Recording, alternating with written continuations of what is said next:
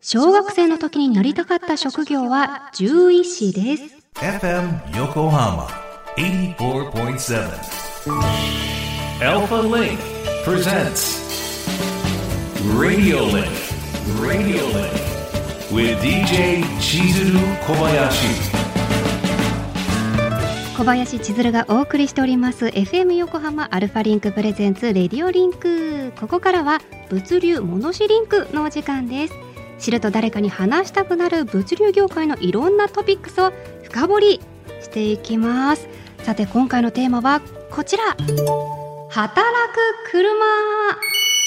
番組ではこれまで現役のトラックドライバーさんやトラック業界の関係者の方にゲスト出演していただくことが多かったんですがトラック以外にもいろんなね荷物を運んだり特殊な仕事をしていたり働く車はたくさんありますよね。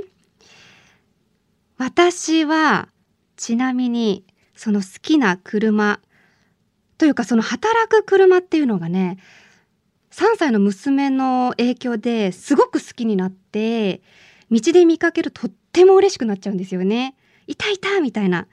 でいつかの放送でもちらっと伝えたんですけど一番それこそ好きな働く車を選ぶとしたらゴミ収集車です。本当にね気にしてみるといろんデザインあるんですよ。あのー基本ねうちの近所は青が多いんですけどピンクとかゆるキャラがこうプリントされていたりとかいつものよりすごい大きい型の収集車があったりよーく見ると段ボール専用とか書いてあったりとかね楽しいんですよ。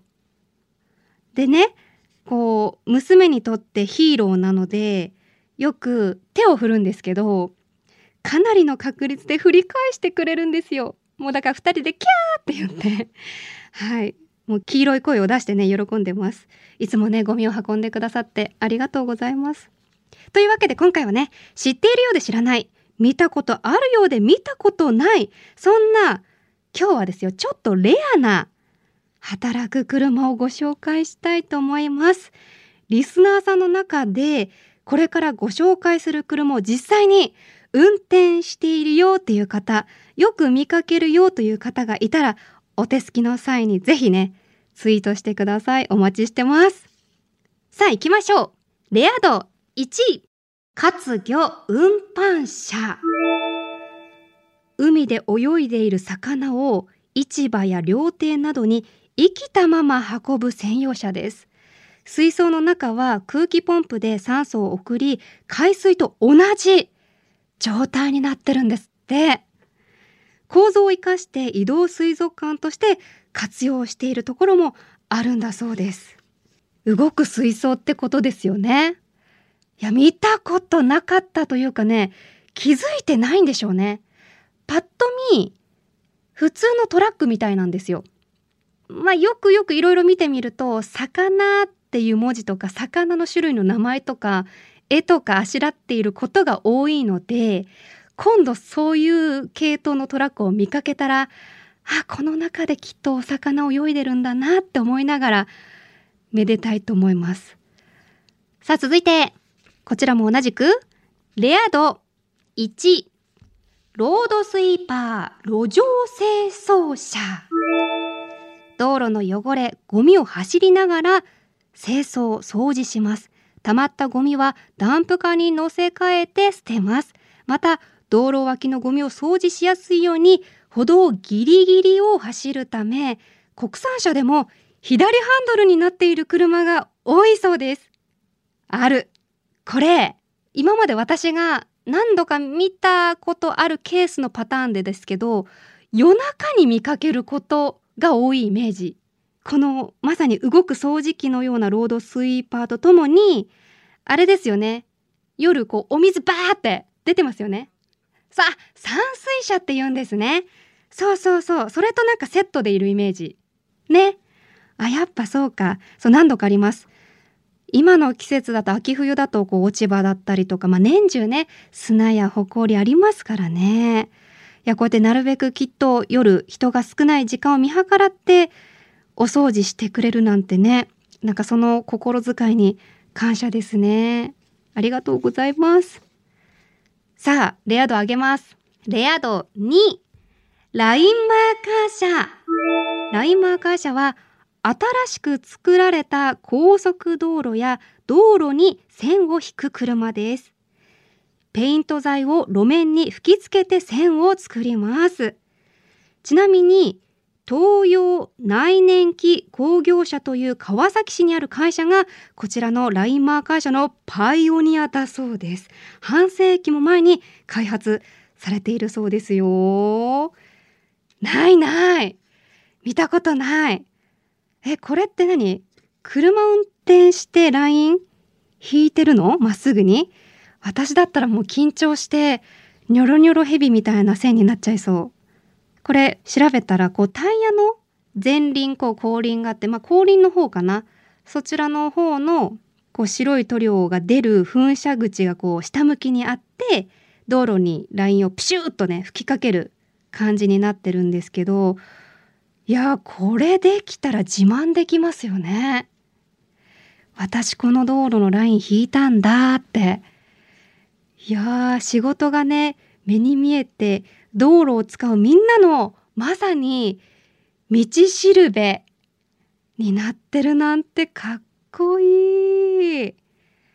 あともしよかったらこの東洋内燃機工業者さんのホームページ見てみてください。ホームページの下の方にラインを引いている車が乗っていて動くんですよ。可愛いので見てみてください。さあ、こちらも同じくレア度2穴掘り研注車穴掘り研注車はドリルを使って地面に穴を開けアームを使って電柱を吊り上げて電柱などを立てる車です。これもあります。やったレア度2まではあるぞ。あの、なんて言えばいいんでしょうね。ミニマムに例えるなら、あの、ワカサギ釣りの時のこう氷を削る道具みたいなホリホリするやつですよ。それのとんでもなく大きいものが車の先端についている感じの車です。まあ、人間のね力だけじゃ絶対に穴掘れないし電柱立てるの無理ですし穴掘るのでもどんだけ時間かかるのって話ですからこうやって今スタジオで放送がお届けできるのも受け取ることができるのも電気があっての話で電柱があって送電されての今ですから穴掘り研究者様々ですね。いやーありがとうございます。さあまた一個レベルを上げていきます。レア度3軌道兼用車軌道兼用車は道路と線路の両方を走ることができる作業車です。タイヤの後ろに線路を走るための鉄車輪がついています。軌道兼用車は道路では普通のトラックとしてタイヤで走ります。主に夜、電車が止まっている間に踏切などから線路内に入って架線のメンテナンスなどをしています。昼間はね、働いている姿を目にすることはあまりできませんが、皆さんが寝ている間に一生懸命頑張っている車です。漏れなく寝てる見たことないです。いやー、すごいね。線路も道路も走れる車？いや、線路を走る車見てみたいですね。いやー、見たことある方、教えてください。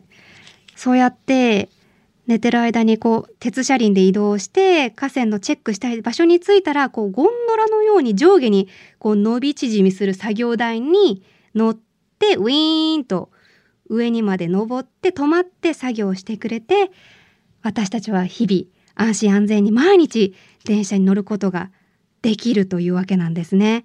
いつかねお目にかかりたいもんです。働く車本日最後の紹介になります。レア度マックス。橋梁点検車。橋梁点検車は高架道路や橋の下などの調査点検作業時に活躍する高所作業車です。足場を組むのが困難な場所でも橋の上からスムーズに移動して作業することができる車になります。レア度マックスなだけあってこちらも悔しいことに見たこと出会ったことないですね。リスナーさんありますか？どうです？ある？それこそ橋渡るタイミングってめちゃくちゃ限られてますからそのタイミングと作業のタイミングが合わないと見られないっていうわけですもんね。いやしかしそのかなり高所での作業が多いでしょうから、まあね、安全な場所から足場を組んでがっちりしたねアームの先に乗って作業するということですがこう見えない橋の下とか側面とか点検してくださってるから私たちは難なく川を越えて山をすり抜けていろんなね場所にね短時間で短距離で移動できるわけなんですよね。いやーまさに橋梁点検車みんなのこう架け橋的存在にねなってるんですねありがたいですね。というわけで今回は働く車いくつかご紹介しましたがいかがでしたでしょうか中の人からのお声も待ってますこの他にもまだまだたくさんあると思いますので皆さんからの働く車の情報もお待ちしてます今日の物流モノシリンクはレア度別働く車でした。